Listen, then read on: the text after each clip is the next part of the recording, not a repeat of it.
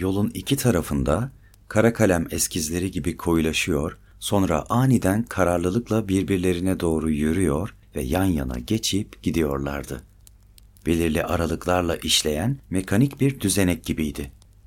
Güneşin can çekişen ışınları ise an be an sönüyor, binaların aynalı yüzleri yavaş yavaş kararıyordu. Akşamın muzaffer krallığı geliyordu. Gün yenik savaş arabalarını kızıl ufuklara çekiyordu. Nihayet karanlık gölgeleri yuttu. Caddenin gürültüsü azaldı. Metal soğukluğunda izbe çukurları anımsatan sıkıntılı bir loşluğa büründü hava.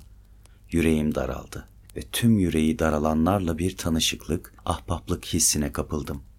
Kafelerden, barlardan, cep telefonu dükkanlarından, et lokantalarından, pastanelerden, çiçekçilerden, kıyafet mağazalarından ve büfelerden sızan çiğ ışıklarla kirlenen bu şehir dışlıyordu beni. Gördüğüm her şeyde bir zalimlik vardı.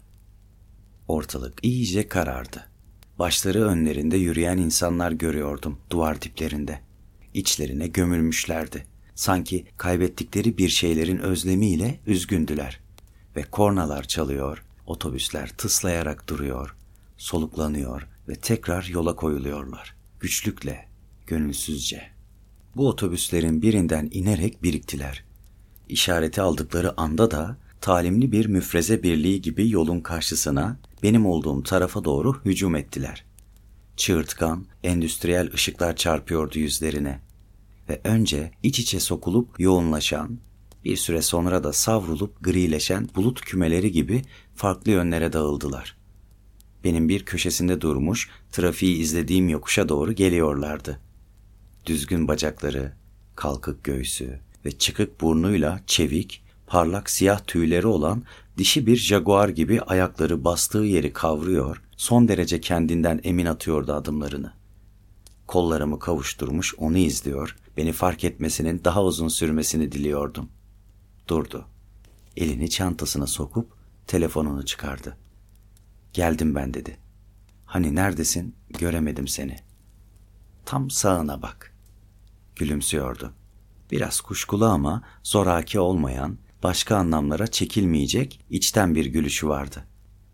İşte geldim dedi. Hava istediğin kadar kararmıştır umarım. Gayet iyi dedim. Hoş geldin. Bir greyfurt dilimi gibi kızıl, arpa arpa yivleri olan dolgun dudakları dikkatimi çekti. Gözlere bakamam ben. Bir çukurun içinde yuvarlanan, büyüyüp küçülen o bilye gibi ağır parıltıdan ürkerim. İnsanın içini, kendine sakladıklarını okuyabilen yüksek bir bilinç veya üst bir yaşam formuymuş gibi gelir bana gözler. Yaşlanmış mıyım dedim gülerek. Gülmeye çalışarak. Yaşlanmış olduğum gerçeğini şaka yollu geçiştirmek isteyerek. Sen kaç yaşına gelirsen gel, hep aynısın dedi. Güldüm ve konu kapandı. Ee diyerek yeni bir paragraf açtı. Alaycılıktan uzak, şefkatli bir tebessümle. Niye gün batınca görüşmek istedin? Kurt adamlar gibi. Bazen biri bir laf söyler, gelişi güzel bir şey sorar, oturup tüm hayatınızı anlatmak istersiniz. Biraz yürüyelim mi dedim. Olur dedi. İkinci ünlüyü uzatarak. Sonra biraz netameli, tereddütlü bir tonda yürüyelim, yürüyelim tabii diye ekledi. Etraftaki kafelerden birine oturup çay kahve eşliğinde konuşacağımızı ummuş olmalı. Bu caddeyi dedim, hep sevdim. Çıkarken de, inerken de sevdim. Baksana iki tarafındaki asırlık çınarlar, taş döşemeler, geniş kaldırımlar, insana başka bir kültürde, başka bir ülkede yaşıyormuş hissi veriyor. Sana da öyle gelmiyor mu? Güldü. Yine şefkatliydi ama acıma ya da ah be oğlum hep başka dünyalardasın anlamına gelebilecek bir duyarlılık da vardı alt dudaklarının yukarı doğru kavislenişinde. Seversin sen dedi. Seversin hükmetmediğin şeyleri. Gülüşünün kanatlarını daha da açtı. Neredeyse yapay bir kahkaha attı ve yüzüme attığı kesik, önemsiz bir şeymiş gibi hadi o halde yürüyelim yavaş yavaş dedi. Ben de çoktandır gelmemiştim buralara zaten. Durdum. Şaka yaparmış gibi ciddiyetle ya da ciddiymişim gibi şakayla gülümsedim. Ne demek istedin sen şimdi ya? Beni birkaç adım geçmişti ki o da durdu ve döndü. Yahu gizemi seviyorsun işte. Etrafındaki dünyayı egzotikleştirmekten zevk alıyorsun demek istedim yani. Bunu der demez koluma girdi ve beni yürüttü. Bence insan bir sokağı sadece güzel bir sokak olduğu için de sevebilir. Sevebilmeli yani dedim. Bunda illaki psikoterapik bir arka plan olmasına gerek var mı? Hem Allah aşkına etrafına egzotikleştirmekten zevk almak da nedir şimdi? Bu sefer ağız dolusu bir kahkahayla güldü. Sen var ya dedi, sen çok fenasın. Çok seviyorsun polemikleri. Özlemişim senin bu çatışmacı ruhunu. Ben senin her şeyini özledim Bilge demek istedim. Ben seni çok özledim diye avazım çıktığı kadar bağırmak istedim. Ama bunun yerine eh insan bazen bazı şeyleri özlüyor tabii dedim. Benim problemim buydu işte. Yaşamı azar azar, ölçülü adımlarla sürdüremiyordum. Kaşıkla değil, kürekle yiyorum önüme çıkan her şeyi. Başka insanlar gibi, mesela bana boyuna yukarıdan öğütler veren amcam gibi, 35 yaşında evlenmiş, evini, arabasını almış, çocuk büyüten mesai arkadaşlarım gibi 1978'den mezara girdiği 2020'ye kadar tam 42 sene boyunca Allah'ın her günü tepesinde dırdır eden bir kadınla evlilik sürdürmüş babam gibi hayatın yazılmamış ama karpuz gibi ortada duran basit kurallarını benimseyemedim. Elindeki ekmekle peynirini idareli tüketen biri olamadım. Hep kaya başlarına uzandı ellerim.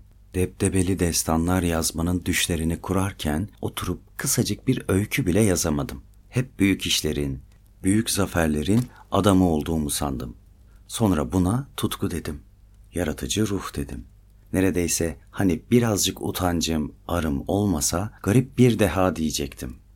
Oysa bildiğin marazlı bir ruhtum işte.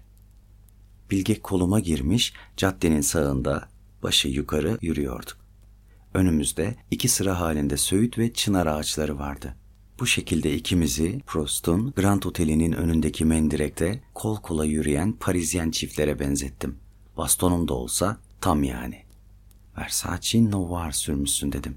Eski günleri ima eden bir tonda. Evet dedi. Bu buluşma için özel sürdüm. Sen seversin bu kokuyu. Sen sevmez misin? Ben de seviyorum ama bildiğin gibi ilk sen almıştın bu parfümü bana. Hatırlıyor musun? Bir nefes koklayıp kendinden geçmiş ve orada ta Fenikelilerden, Venedik'ten girip Feyruz'dan, Endülüs sokaklarından falan çıkmıştın. Satış sorumlusu kadın nasıl da hayretler içinde kalmış ve gülmüştü sana. Hatırlamam mı? Beyefendi şair galiba demişti hatta. Güldük ve tekrar koluma girdi. Sokak lambalarının bittiği yere kadar yürüdük.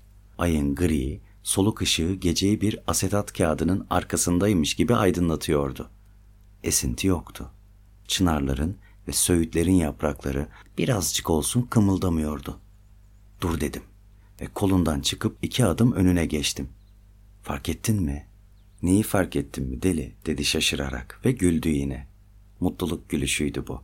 Şu anın, olduğu yerin ve akşamın bu vakti tattığı yaşam parçasının sevincinin gülüşü elmacık kemiklerinin üzerindeki kadifemsi cildi ışıldıyordu. Başını kaldır, aya bak, gökyüzüne bak, ağaçlara ve etrafına bak. Sonra manzaranın içine ikimizi koy. Ne görüyorsun? Atlar gibi burnundan iş çekmeye benzer tuhaf bir nefes verdi. Dört sene sonra buluşup yirmilik gençler gibi sokaklarda yine flört eden boşanmış bir kadınla eski kocasını görüyorum dedi.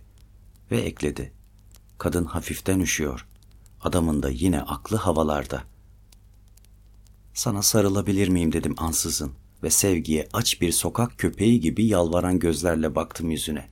Ciddileşti. Derin bir nefes alıp verdi. Sen adam olmazsın der gibi başını iki yana salladı. Hayır mı demek bu dedim. Titriyordum. Ellerimi yıkıyormuş gibi avuçlarımı birbirine sürtmeye başladım. Gözlerim doldu ve bütün kuvvetimle dişlerimi sıktım. Neden çağırdın beni Şahin? Özledim seni diyebildim sadece. Hep böylesin işte dedi. Hep böylesin. Lütfen sarılalım dedim muhtaç bir sesle.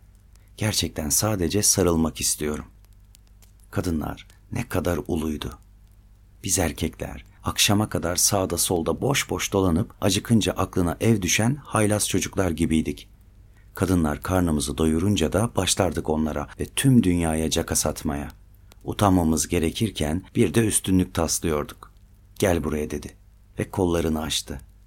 Sımsıkı sarıldım ona. Seni çok özledim diyordum durmadan. Seni çok özledim. Seni çok özledim. Seni çok özledim. Versace kokmuyordu artık. Boynunda, saçlarında, omuzlarında ev kokuyordu. Yuva kokuyordu. Ne oldu sana böyle dedi. Başına bir şey mi geldi?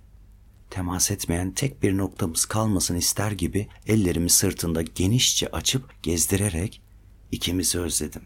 İkimizi çok özledim dedim. Yavaşça, neredeyse inciten bir duyarlılıkla ayırdı gövdesini ve öfkeyle, hınçla değil de acıtan, insanın içerisine dokunan, bağışlayıcı bir sesle e, hani özgür olmak istiyordun dedi. Hani boğuluyordun, hani senin gibilerin yalnız olması gerekiyordu. Dudaklarındaki nar tanelerini andıran ruj kurumuş, soyulmuştu. Bu kadın bir zamanlar benim karımdı. Güvenmişti bana. Onca erkek arasından tutmuş bana güvenmişti ve hayatını benimkiyle birleştirmeye razı olmuştu. Bense onu hayal kırıklığına uğrattım. Terk ettim. Ne uğruna? Hiç. Orada burada dolanıp durdum işte. Şaşmışım ben. Canımın elinde şaşmışım. Çıktım, sağda solda dolaştım. Akşam oldu ve işte. Yine eve dönmek istiyorum. İşi gücü rast gelsin. El kızı adamın kahrını bu kadar çekmez ağa hısım derdi hep annem. Akıllı ol bu berduşluktan vazgeç. Özgür olmak istemiyorum artık Bilge dedim.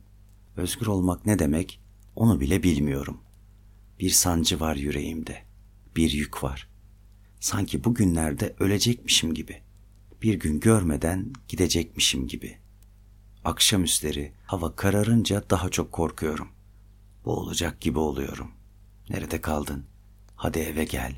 Sokaklar soğuk, diye aradığın günleri hatırlıyorum hep.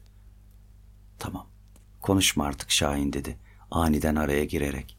Lütfen konuşma, sus. Neden çağırdın beni bu akşam sen?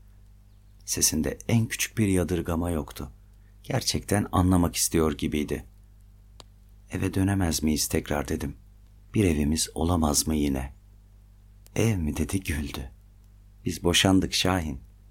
Sesinde bu sefer daha incitici bir kibarlık vardı. Dışlayıcı bir nezaket. Boşanalı dört sene oldu. Bütün bunları ve daha fazlasını defalarca konuştuk. Unuttun mu? Birlikte karar aldık ve arkadaşça ayrıldık. Biraz önce hasretle sarıldığım, kokusunu doya doya içime çektiğim, sanki kayıp bir parçammış gibi hissettiğim kadın bir anda gitti. Sokak buza kesti. Titremeye başladım. Bıraksam dişlerim takırdayacaktı ama sıktım kendimi. Böyle trajik sahneleri seviyorsun sen dedi sonra. Mutlu olmayı, herkes gibi yaşamayı, yerinin, yurdunun belli olmasını sevmiyorsun. Bunların sebeplerini de tartıştık. Uzun uzun irdeledik. Mutsuzluk gibi, yalnızlık gibi bir dini inancım var diyordun. Senin döngün bu Şahin. Arada sırada böyle olmak istiyorsun. İtiraz edecektim. Bu sefer farklı diyecektim. Hepsi bitti diyecektim ama karşımda hesabını çoktan kapatmış son derece rasyonel bir kadın vardı. Ne yapayım peki? Bir akıl ver bana o zaman dedim. Gel bakalım gel dedi. Yeterince üşüdük. Şu kafelerden birine oturup konuşalım.